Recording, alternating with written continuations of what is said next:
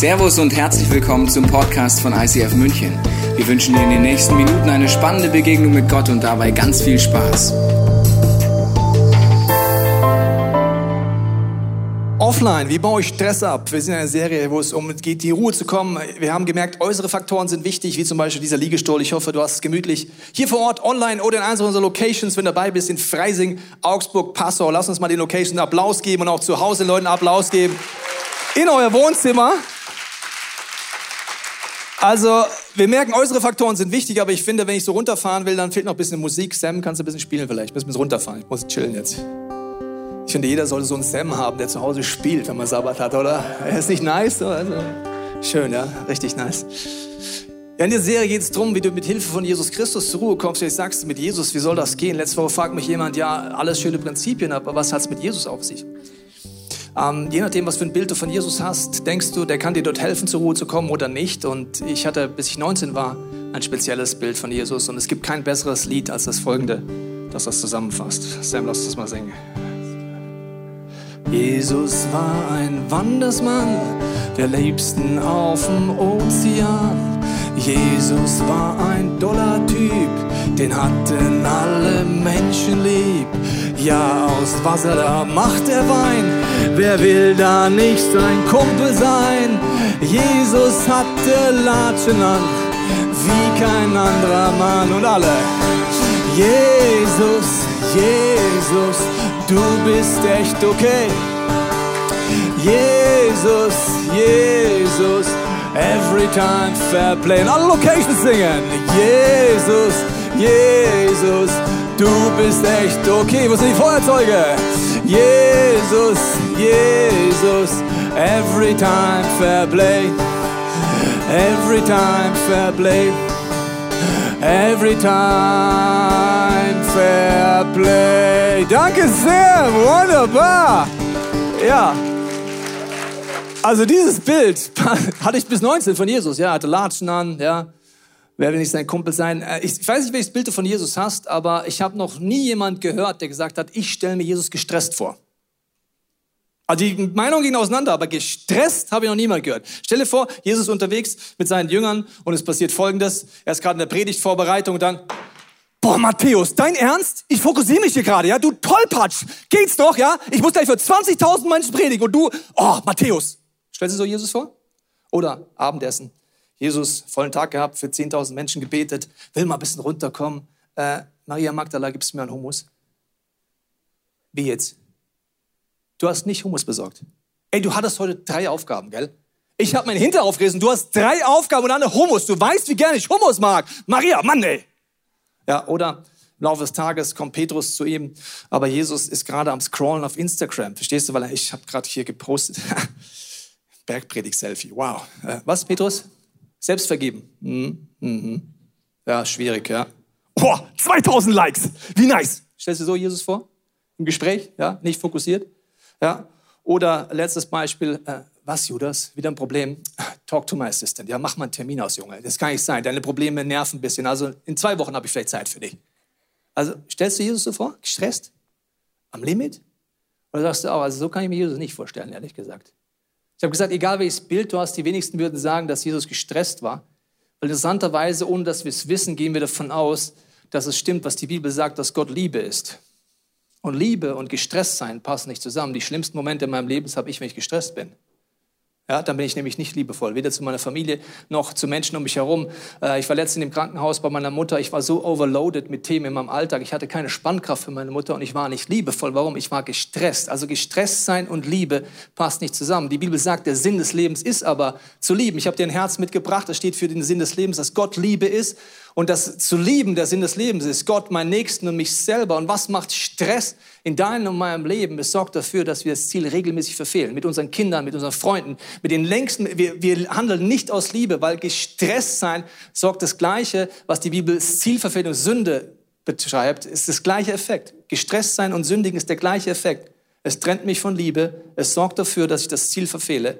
Und deswegen ist Jesus am Kreuz gestorben damit du all die Dinge, wo du gestresst und getrieben bist, deine inneren Treiber loswerden kannst, frei werden kannst. Und das ist die Hoffnung, um die es geht. Die Bibel fasst das zusammen in 2. Mose, heißt es zum Thema, wie wir zur Ruhe kommen, zum Thema Sabbat, eine sehr krasse Aussage. Da heißt es, darum achtet den Sabbat als einen heiligen Tag. Wer ihn entweiht, muss sterben. Die Bibel ist sehr krass. Sie sagt, wenn ich diese Prinzipien, die wir hier angucken, nicht lebe, werde ich sterben. Wie werde ich sterben? Einfach werden Beziehungen kaputt gehen, weil Stress tötet Liebe und damit auch Beziehungen. Wir können dauer gestresst sein in der Familie und, und dummerweise sind die Kinder irgendwann weg und dann sage ich, jetzt bin ich nicht mehr gestresst, bin in Rente, aber die Kinder sind weg. Warum? Ich war immer gestresst. Also Stress, gestresst sein tötet Liebe und Beziehung. Stress tötet aber auch mich selber. Es gibt Kulturen, die nicht auf die jüdisch-christliche Tradition aufgebaut sind. Das heißt, sie haben nicht wie wir ein Prinzip von Wochenende und schon gar kein Prinzip von einem freien Tag. Und diesen oft asiatischen Kulturen, wo es nicht auf die jüdisch-christliche Tradition aufgebaut ist, gibt es ein Wort, das erfunden würde für das Thema, wenn ich mich zu Tode arbeite. Das Wort heißt Karoshi. Das wurde erfunden, weil man musste ein Phänomen beschreiben, das passiert, dass Leute Anfang 30 bei der Arbeit tot umkippen und am, am Schreibtisch gefunden werden. Einfach so, so wirklich sterben, sofort. Und sie haben herausgefunden, der Punkt ist, dass sie sieben Tage bis zu 16 Stunden arbeiten. Sie haben nie frei, nie Schabbat, nie Ruhe und sie arbeiten die ganze Zeit durch. Das heißt, es musste ein Wort gefunden werden, erfunden und kreiert werden, um zu sagen, was bedeutet, wenn ich mich zu Tode arbeite. Okay, wir sind jetzt in einem jüdischen christlichen Kontext, auch wenn dir das nicht bewusst ist, kannst du sehr dankbar sein dafür, dass wir so ein Prinzip haben, wie einen freien Tag zumindest, einmal die Woche. Das heißt aber noch lange nicht, dass wir ihn innerlich leben. Und deswegen wollen wir mal in Hebräer 4 reingucken. Wenn du Notizen machst, kannst du gerne mit aufschlagen. Da beschreibt Gott das die Vision für Menschen, die mit ihm unterwegs sind. Und er beschreibt ein Land der Ruhe und sagt, dass du dort innerlich hinkommen kannst. Und wir schauen mal ein in die ersten Verse, Hebräer 4. Wir sollten vor Furcht und Zittern bei dem wir sollten vor Furcht, bei, bei, vor Furcht zittern bei dem Gedanken, dass einige von euch dieses Ziel nicht erreichen. Weißt du noch, Zielverfehlung, Sünde, Stress sein. Achtet darauf, dass dies nicht geschieht, solange die Zusage noch immer gilt, dass wir seine Ruhe finden können, aber nicht müssen. Gott redet hier mit seinem Volk und sagt, es gibt die Ruhe, Ihr könnt sie finden, aber ihr müsst sie nicht finden. Und der Text geht dramatisch weiter. Und wenn du mit Gott unterwegs bist, wirst du heute merken, nur weil du mit Gott unterwegs bist, lebst du noch lange nicht innerlich in diesem Land der Ruhe, in einer gefallenen Welt, in einer chaotischen Welt, in einer stressigen Welt, in einer Welt, wo es Leid gibt, wo es Zerstörung gibt und immer was zu tun gibt. Okay, wir lesen mal weiter. Auch uns gilt ja diese gute Botschaft, die Gott unseren Vorfahren gab. Ihnen freilich nutzte dies nichts. Warum? Denn sie haben Gottes Zusage zwar gehört, und du hörst in dieser Serie sehr viele Zusagen über das Land der Ruhe, aber sie vertrauten Gott nicht. Doch wir, die wir ihm vertrauen, Vertrauen scheint hier ein Schlüssel zu sein für Ruhe, werden zu der Ruhe gelangen, die Gott versprochen hat. Gott hat gesagt in einem Zorn über ihren Unglauben, das Gegenteil von Vertrauen, habe ich geschworen, niemals sollen sie in das verheißene Land kommen, nie die Ruhe finden. Das heißt, die müsste ich noch suchen, die ich ihnen geben wollte. Und das sagte Gott, obwohl es diese Ruhe von allen Anfang an gab, nämlich seit Beginn der Schöpfung gibt es diese Ruhe. Ging es letzte Woche drum, als Gott die Welt geschaffen hatte. Es heißt doch vom siebten Schöpfungstag, nachdem Gott alles geschaffen hatte, ruhte er am siebten Tag von seiner Arbeit. Du siehst, erster Schlüssel ist hier, sehr interessant, wenn wir ins Land der Ruhe kommen müssen, ist ein Stichwort und das ist Vertrauen. Jetzt sagst du, wie Vertrauen? Schabbat ist die wöchentliche Frage an dich und mich, ob ich Gott vertraue oder mir vertraue. Wer ist der Versorger in meinem Leben? Wer hat mein Leben in der Hand? Wer kommt zum Ziel? Wer ist das Entscheidende? Ich oder Gott? Funktioniert die Welt ohne mich, ja oder nein? Vertrauen ist eine wöchentliche Erinnerung, ist keine Anklage, aber ein Feedback wöchentlich. Du merkst schon, Gott möchte uns ja ins Vertrauen und Frieden führen. Eine wöchentliche Erinnerung ist der Sabbat, um zu überlegen, wo stehe ich denn da? Das Volk Israel hätte dringend Ruhe gebraucht, dringend innerlich Ruhe gebraucht, aber sie haben es nicht gefunden. Warum? Sie hatten kein Vertrauen in Gott. Die Bibelstelle geht weiter. Es gibt ein zweiter wichtiger Schlüssel für die Ruhe neben Vertrauen. Doch an anderer Stelle spricht Gott, sie sollen niemals meine Ruhe finden. Warum? Es bleibt also dabei, dass es eine Ruhe gibt, welche die Menschen finden können, aber nicht müssen. Die aber, die früher diese Botschaft hörten, haben sie nicht gefunden. Warum? Weil sie Gott nicht gehorchten. Also es gibt ein zweites Prinzip neben Vertrauen, das ist Gehorsam. Deshalb hat Gott einen neuen Zeitpunkt festgelegt, ein neues Heute. Davon hat Gott nach so langer Zeit durch David gesprochen. Es sind die schon bekannten Worte. Heute sollt ihr auf seine Stimme hören. Verschließt eure Herzen nicht gegen ihn. Mit dieser Ruhe war nicht das Land Kanaan gemeint, also nichts Äußerliches, Nichts, wo ich hinkomme, wenn ich mal mein Haus habe, mein Auto habe, meine Frau und meine fünf Kinder habe, dann bin ich ruhig oder wie auch immer. Sondern das, äh, das hätte Gott später nicht von einem neuen Heute gesprochen. Es gilt also noch beson eine besondere Ruhe für das Volk Gottes, die noch in der Zukunft liegt. Gott redet von diesem Land der Ruhe und sagt jetzt zwei Prinzipien. Erstens Vertrauen, zweitens Gehorsam. Gehorsam hat übrigens nichts mit Gefühlen zu tun. Ich habe niemanden gehört, der gesagt hat, ich fühle mich die Woche gehorsam. Ich fühle mich heute so. Gehorsam ist eine Entscheidung. Wusstest du das? Das hat gar nichts mit Gefühlen zu tun, sondern ich entscheide mich, ein Prinzip Gottes zu nehmen, anzunehmen und ich trainiere Vertrauen. Und wenn ich merke, es ist nicht da, bin ich ehrlich mit mir selber, lass mich nicht anklagen vom Teufel, aber gehe zu Jesus ans Kreuz. Weißt du noch, wenn ich das Ziel Gottes verfehle, gehe ich ans Kreuz, weil Jesus ist dafür gestorben. Ich mache dir ein Beispiel. Mein Schabbat ist die einzige Möglichkeit, aufgrund der Lebensphase, der wir sind, von Freitagabend bis Samstagabend, weil Sonntag ist mein Arbeitstag, unser Arbeitstag. An allen anderen Tagen hat mein Sohn Schule. Das ist die einzige Möglichkeit, wie ich Schabbat leben kann, ist Freitagabend bis Samstagabend. Das Problem ist, dass Sonntag mein Hauptarbeitstag ist von der Intensität. Ich rede vor Tausenden von Menschen, nicht hier von Neurom, aber auf YouTube etc. sind es Tausende von Menschen. Freitagmittag habe ich noch nie erlebt, dass meine Predigt fertig ist. Noch nie. In meinem ganzen Leben noch nicht ist sie Freitagabend fertig. Jetzt kommt der Punkt. Vom Kopf her weiß ich, ich kann Gott vertrauen. Es kommt nicht auf meine Leistung an. Äh, er ist derjenige Mensch, der sagt, mach's nicht meine Performance. Dann gibt es gute Tipps von Christen, sagt der Heilige Geist macht das schon. Das sagen nur die Leute, die nicht auf Bühnen stehen, sondern den anderen einen Tipp geben. Ja? Okay, also ich merke, der Sabbat kommt und ich werde unruhig. Was merke ich? Übersetzt, ich habe im Moment kein Vertrauen. Meine Seele hat Angst. Ich habe Leistungsdruck. Ich habe Menschenfurcht. Ist das toll? Nein, it's real. Deswegen bin ich unruhig. So, sonst könnte ich sagen, Jesus, ich schlafe ein, ich schlafe auf, ich wach auf, am nächsten Morgen, du hast noch eine Stunde Zeit, du kannst mir Impulse geben, du kannst mir die Idee geben, wann auch immer. Vielleicht ist es dein Geschäftsessen, wo du noch keine Idee hast und der Sabbat kommt. Gott kann dir in einer Sekunde eine Dusche, eine Strategie geben, wo du jahrelang für trainiert hast und sie nicht gefunden hast. Gott kann dir einen Blitzgedanken geben in Sekunden, wo du die Lösung hast, wo du stundenlang nachgesucht hast. Also im Prinzip wissen wir das, aber Vertrauen und Gehorsam schwingt so hin und her und diese innerlichen Prozesse werden dir bewusst, wenn du anfängst, den Sabbat zu leben und ihn einzuführen. Und deswegen ist es so wichtig, wenn du denkst, ich muss aber. Letzte Woche ging es darum, ich muss, ich habe eine Deadline. Die heißt Deadline, weil ich aus einem Dead, wenn die Line kommt.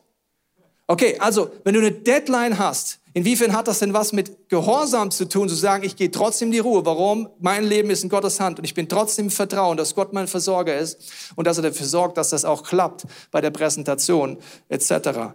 Vielleicht sagst du, ich kann es mir nicht leisten, ich bin selbstständig.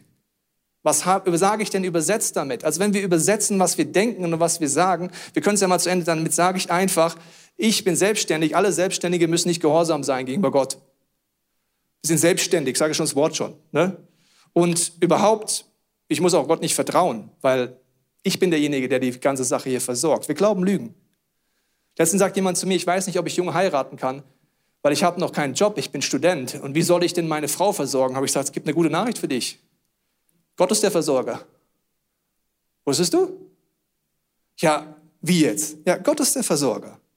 Weißt du das? Erlebt ihr das? Wenn nicht, gute Nacht. Wenn du der Versorger deiner Familie bist, könnte ich nachts nicht schlafen. Es recht nicht in Corona-Krisen und so weiter. Das ist keine Anklage, was ich mache. Ich will dir nur zeigen, mein Verhalten zeigt mir, wo ich Gott misstraue oder nicht dabei bin. In Vers 10 heißt es dann, wer in Gottes Ruhe hineingekommen ist, wird sich von seiner Arbeit ausruhen. Der Punkt ist nicht die Arbeit an sich, sondern der innerliche Stress, so wie auch Gott nach der Erschaffung der Welt geruht hat. Wenn Vertrauen wachsen soll in deinem Leben, ist ein wichtiger Punkt, den die Frau dir mitgebracht hat, zu trainieren und zu schauen, inwiefern arbeitet eigentlich Gott wirklich für mich, wenn ich ihm gehorsam bin und in die Ruhe selber gehe. Ja, in den letzten Wochen haben wir uns viel damit beschäftigt, was das heißen kann, dass Gott für uns arbeitet. Und letzte Woche ist dann so die Frage aufgetaucht, was heißt denn das? Wäscht dann Gott meine Wäsche? Oder wie kann ich mir das vorstellen? Und ich habe euch einfach mal äh, ein paar Beispiele mitgebracht aus meinem Leben, was das heißt. Letztens äh, war ich am Freitagnachmittag, habt ihr ja gerade gehört, da starten wir so langsam in unseren Schabbat. Und äh, äh unser DVD-Player war kaputt gegangen und ich brauchte den nächste Woche. Und deswegen habe ich wie verrückt die Quittung gesucht, weil der war noch nicht so alt und ich habe gedacht, dann kann ich ihn vielleicht da zurückgeben und dann äh, kriege ich äh, das auf Kulanz neu oder repariert. Und dann habe ich meine Box mit allen Quittungen durchgeschaut, wirklich. Also mindestens eine Dreiviertelstunde habe ich bis 2017 die ganzen Quittungen durchgeguckt, habe sie nicht gefunden. Ich bin ein sehr gewissenhafter Typ, eigentlich müsste sie da sein. Hab sie nicht gefunden. Gut, war halt so. Dann haben wir Schabbat gestartet, war keine Zeit mehr dafür. Am Samstagmorgen wache ich auf mit den ganzen Gedanken, okay, dieser blöde DVD-Player, auch noch in der Church, die Themen, äh, da die Politik, das beschäftigt mich und all diese Gedanken. Und dann fange ich an, ja Gott, du arbeitest für mich. Ich weiß nicht, wie du das dann machst. Ich muss da manchmal so ein bisschen reinkommen. Und mir hilft da ein Gebet, das Sprachengebet. Ich weiß nicht, ob du das schon mal gehört hast. Wenn nicht, dann schau dir vom 9. Juni 2019 die Predigt von mir an am, äh, zu Holy Spirit übernatürlich ähm, erleben wo es genau darum geht, was ist denn das? Das ist wie so eine Geheimsprache zwischen Gott und mir wie der Heilige Geist in mir betet. Das kann man in äh, Römer 8, Vers 26, 27 super nachlesen, warum das Gott macht, dass wir, dass wir in Sprachen beten können und Gott dann Dinge regelt, dann betet der Geist Gottes in uns für die Dinge. Und ich bin aufgestanden, habe mich im Bad auf den Boden gelegt, morgens um fünf und habe in Sprachen gebetet, habe gesagt, Gott, was, was halt dann so alles kommt und habe gebetet. Und irgendwie wurde ich ruhig und auf einmal mitten in diesem Gebet kommt mir der Gedanke, die Quittung ist im Schlafzimmer, äh, im Badezimmerschrank ganz rechts. Dazwischen hatte ich sie reingeklemmt und es machte sogar Sinn. Würde jetzt zu weit führen, warum das Sinn macht, aber da war sie wirklich. Und ich habe gemerkt, so arbeitet Gott für mich. Oder einmal an einem Sabbat, da hatte ich vergessen, Brot zu kaufen. Wir hatten dann nichts mehr, äh, kein Brot mehr zu essen. Und ich habe überlegt, gehe ich noch mal in den Supermarkt, kaufe ich noch mal ein? Und habe gedacht, nee, heute ist Sabbat. Heute, wir werden sehen, Gott, du arbeitest, du versorgst uns. Wirklich, ob du es jetzt glaubst oder nicht. Eine halbe Stunde später klingelt es an meiner Tür, stehen die zwei Nachbarsmädchen, die Hanna und die Ronja, vor der Tür. Frauke, wir haben gebacken. Hast du Lust auf ein Brot? Ich habe wirklich gedacht, ich kippe aus den Latschen. Ich erlebe das nicht ständig, aber ich erlebe immer wieder, dass Gott sich kümmert. Glaub, dass Gott das macht mit dir und das und, und sperr dein Herz auf. Sei offen für das, wie Gott für dich arbeitet, weil er tut es Vielleicht wäscht er nicht deine Wäsche, vielleicht aber doch. Und äh, Gott arbeitet für dich. Der erste Schritt ist der Glaubensschritt, Gehorsam. Das zweite ist Vertrauen wächst, wenn du Schritt für Schritt diese Schritte gehst. Und der Gehorsam ist, wie aus dieser Bibelstelle raus, etwas, wofür ich mich entscheide. Wenn du sagst, ich habe keine Zeit für den Sabbat, dann würde ich dich empfehlen, tu die Prioritäten in deinem Leben anders setzen und plane ihn als erstes. Genauso wie jemand sagt, ich kann mir nicht leisten, 10% zu spenden, obwohl die Bibel davon immer wieder redet, dass wir das Reich Gottes als allererstes 10% spenden. Sage ich dir einen ganz einfachen Tipp, nimm einfach die ersten 10% von deinem Geld und auf einmal kannst du es leisten. Wenn ich das als erstes plane, wenn ich die Prioritäten als erstes setze, was sind die wichtigsten Punkte in deinem Leben, wird das auch passieren. Ich habe dir eine Veranschauung mitgebracht, vielleicht kennst du die schon von Thema Prioritäten. Du siehst hier, Sand steht für all die Dinge wie Kleinigkeiten, wo dein Leben aufgefüllt wird. Die grünen Punkte sind die Punkte, wo du sagst, die sind mittelwichtig und die blauen sind theoretisch die Dinge, die dir total wichtig sind. Und jetzt ist es so, im Alltag passiert Folgendes. Du wirst viele Dinge kriegen, die was von dir wollen, Menschen von dir wollen. Es wird aufgefüllt mit dem Sand. Dann hast du noch ein bisschen für die Medienprio-Sachen Zeit und die, die wirklich wichtig sind in deinem Leben, passen irgendwann nicht mehr in deine Agenda rein und du sagst, wieder eine Woche rum, wieder nicht geschafft, wieder schwierig. Warum ist das so? Es gibt unterschiedlichste Rollen, wo Menschen was von dir wollen, wo sie auf dich zukommen. Vielleicht bist du Vater, vielleicht bist du Mutter, vielleicht bist du gleichzeitig Sohn oder Tochter, vielleicht bist du Chef oder Arbeitnehmer. Und im Alltag kommen dann Leute auf dich zu und jeder will was von dir. Und du denkst dir, naja, was, äh, wie, ja, Kids und... Ja, jeder will was von dir. Und jeder, und jeder, äh, könnt ihr bitte wieder gehen? Ihr seid so, ich mag euch zwar, aber könnt ihr bitte gehen? Danke. Also was du jetzt gerade gesehen hast, ist, wenn du keine Prios setzt, setzt jemand anders für dich die Prio. Und du lebst in einer gefallenen Welt, wo Prioritäten, wenn sie automatisch laufen, tendenziell nicht göttliche Prioritäten sind. Du wirst einfach überladen von Themen. Das siehst du jetzt zum Beispiel in deinem Terminkalender. Also, wenn der Terminkalender so aussieht und du es per Zufall machst, das heißt, du schläfst einfach mal wie unregelmäßig und wir füllen es nach und nach auf, dann kommen Sachen dazu. Ja, vielleicht sagst du, ja, wenn ich zufällig am Dienstag dran gedacht habe, habe ich ein Ticket gebucht, dann bin ich in der Church oder wenn ich zufällig aufgewacht bin, bin ich in der Online-Church. Wenn nicht, äh, TV geht immer noch und Schlaf ist auf jeden Fall mal gesetzt. Okay, du kannst auch weiter, füllt sich's auf von außen. Arbeit kann flexibel sein, je nachdem, wie du hast. Sein, du bist Beamter, dann ist natürlich immer gleich. Das wäre jetzt eher die Studentenvariante. Das heißt, du arbeitest einfach, wie es halt so kommt. Und dann füllt sich's weiter auf. Und das Problem ist, dass dein Kalender dir Feedback gibt, wie du deine Zeit ausgibst.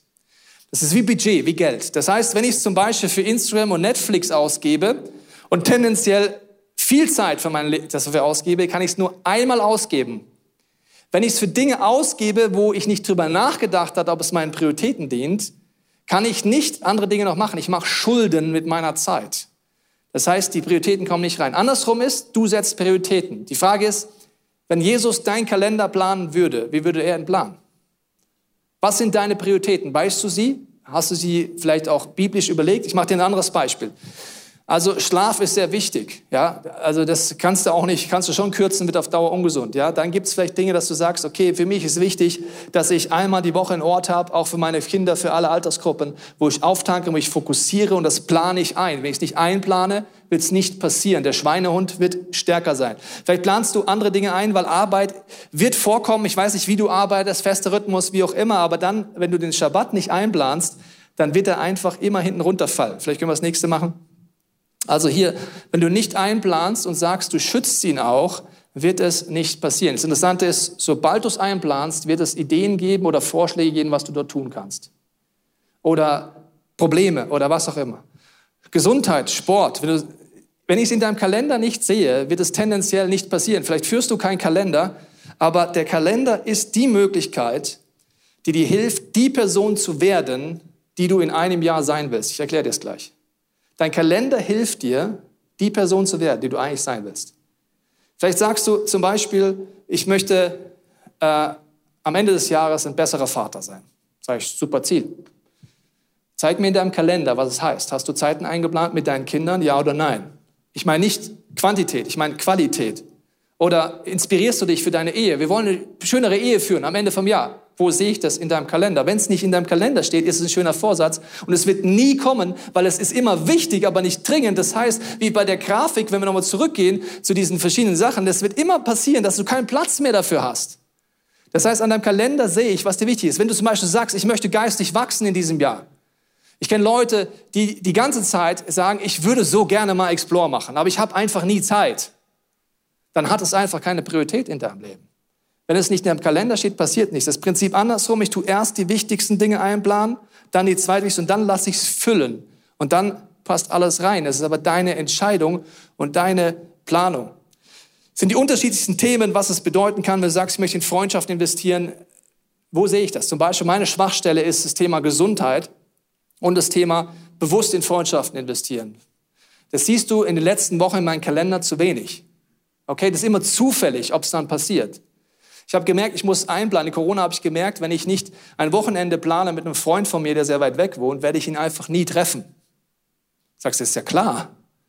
Aber wie wichtig ist es mir? Seitdem steht es in meinem Kalender drin und ich mache es. Das sind aber auch private Themen. Und den Schabbat einzuplanen ist ein wichtiger, wichtiger Schritt.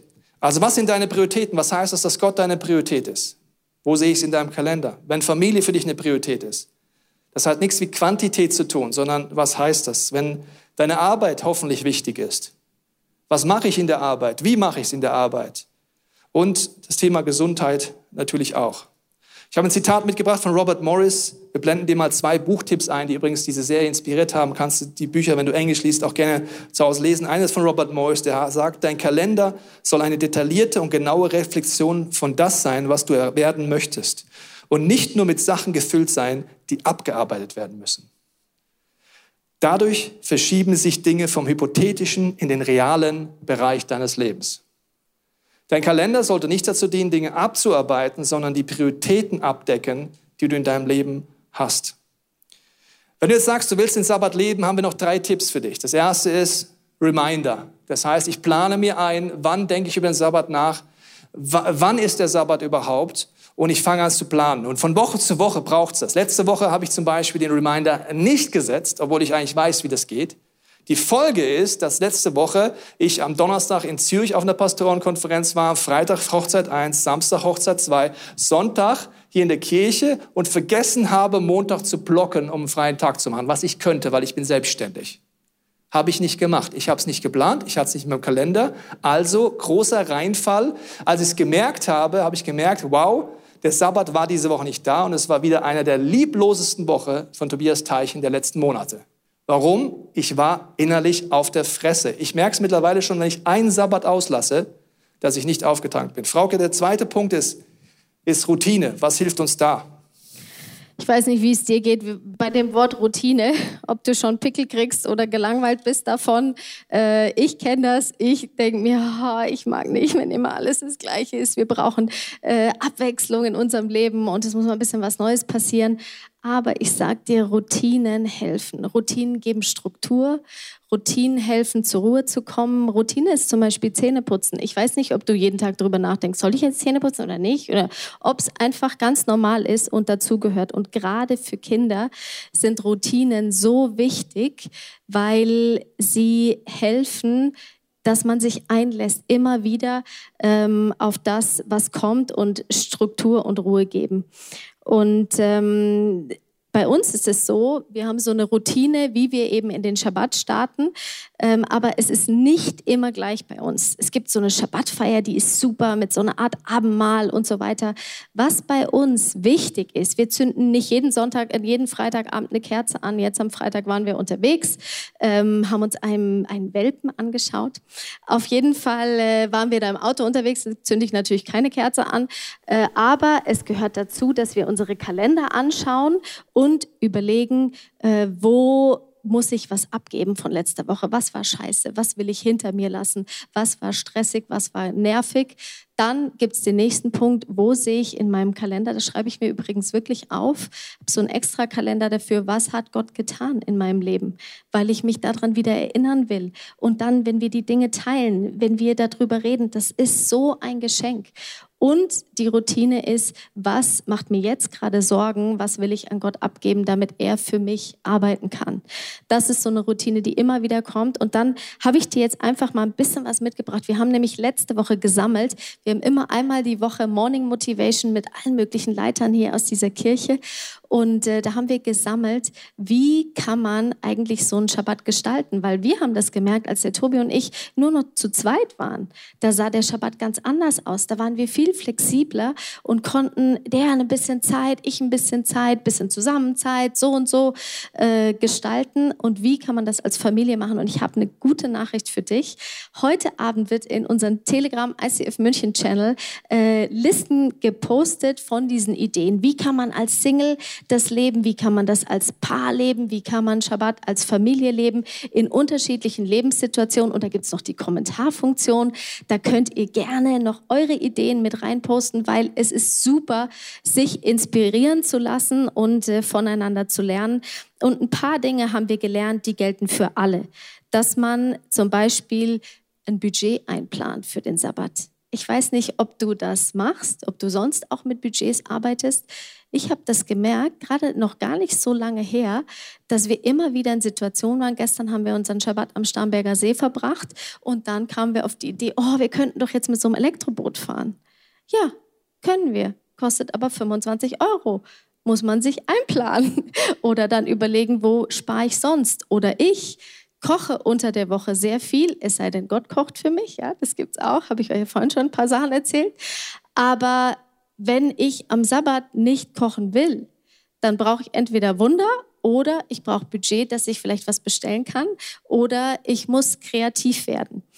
Dann glaube ich, es ist richtig gut, wenn du dir Ideen einplanst, wo du, ähm, oh, ich sehe schon, die Zeit läuft ab. Also ihr schaut einfach in den Telegram-Channel, abonniert den bitte, ähm, plant äh, dafür Zeit ein, euch da inspirieren zu lassen. Und äh, Tobi, was ist noch wichtig? Ja, also Reminder, Einplan, Routinen entwickeln und dann Reward ist der dritte Schritt, ist, dass du die kleinen Schritte feierst. Die meisten Leute, wenn es um Sabbat geht, haben einen Anspruch, äh, den ich mit dir mal noch kurz reflektieren möchte, den du nicht haben solltest und in keinem anderen Bereich deines Lebens haben solltest. Der geht so. Du hörst die Predigt an, bist du halb motiviert, ja? Hast vielleicht gesagt, ich habe es noch so ungefähr im Kopf. Fängst nächste Woche an und es ist ein Reinfall. Dann sagst du, so ein Mist, mach nie wieder. Also wenn du so an Themen rangehst, wer genauso sagst, ich will Gitarre lernen, schnallst die Gitarre einmal rum und sagst, geh du, hat nicht geklappt, ich hör auf. Dann sag ich, Junge, also den muss man üben. Jetzt, je älter du bist und je länger du keinen Schabbat lebst, desto mehr stell dich darauf ein, dass du was lernen musst und üben musst. Von Woche zu Woche. Es ist wie Laufen lernen. Ins Land der Ruhe reinzulaufen, ist Laufen lernen. Deswegen feier die kleinen Schritte, nimm es mit Humor, wert es aus, reflektiere, was war gut, was machst du nächste Woche nicht mehr so. Was war ein Reinfall, was war nicht Reinfall. Lass dich inspirieren. Ich hoffe, du hast eine Group. Wenn nicht, kannst du uns schreiben, dass wir dir helfen, eine zu haben oder zu starten, weil in einer Group kann man sich gegenseitig motivieren, die Schritte zu gehen, sich gegenseitig inspirieren. Wie machst du es eigentlich? Ja, egal in welcher Lebensphase. Und dann kann ich mein eigenes finden und weiterentwickeln. Was mein Wunsch ist für dich heute ist, dass du sagst, okay, möchtest du anfangen, ein Leben zu leben von Gehorsam, dann müsstest du jetzt heute eine Entscheidung treffen. Die Entscheidung ist, Gott, ich rede mich nicht mehr raus.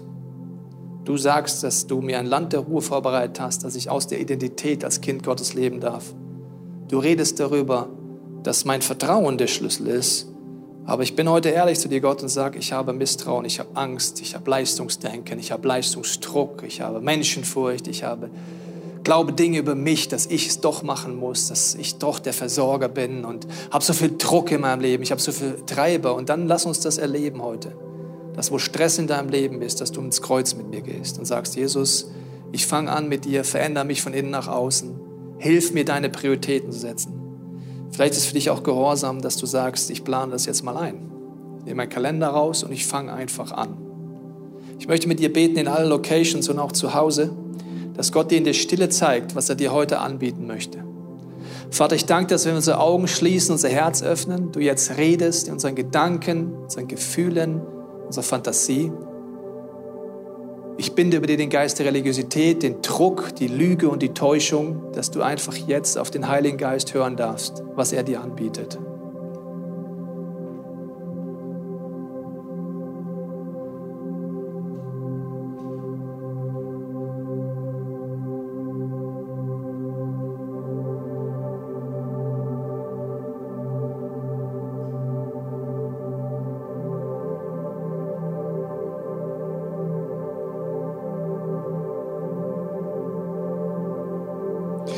Jesus, ich danke dir, dass du sagst, es gibt dieses Land der Ruhe durch alle Generationen hinweg, seit Beginn der Schöpfung. Ich danke dir für die Einladung. Du sagst, du bist die Tür, du bist der Zugang. Und ich segne jetzt jeden, der mir zuhört, mit einer Sehnsucht nach dieser Ruhe. Ich segne uns mit der, dem Vertrauen, dass es wächst, dass wir ehrlich werden, ans Kreuz gehen und einfach umkehren. Ich danke dir, Jesus, dass in diesem Kapitel Hebräer 4 in Vers 12 der Abschluss darin steht, dass dein Wort Kraft hat, um innerlich in die Ruhe zu kommen. Gib uns Bibelstellen jetzt, gib uns Ideen, was wir uns zusprechen können, wenn wieder Misstrauen da ist. Ich danke dir, dass du uns Kreativität gibst, Schritte zu gehen. Ich danke dir fürs Privileg, aus deiner Ruhe rausleben zu dürfen. Amen.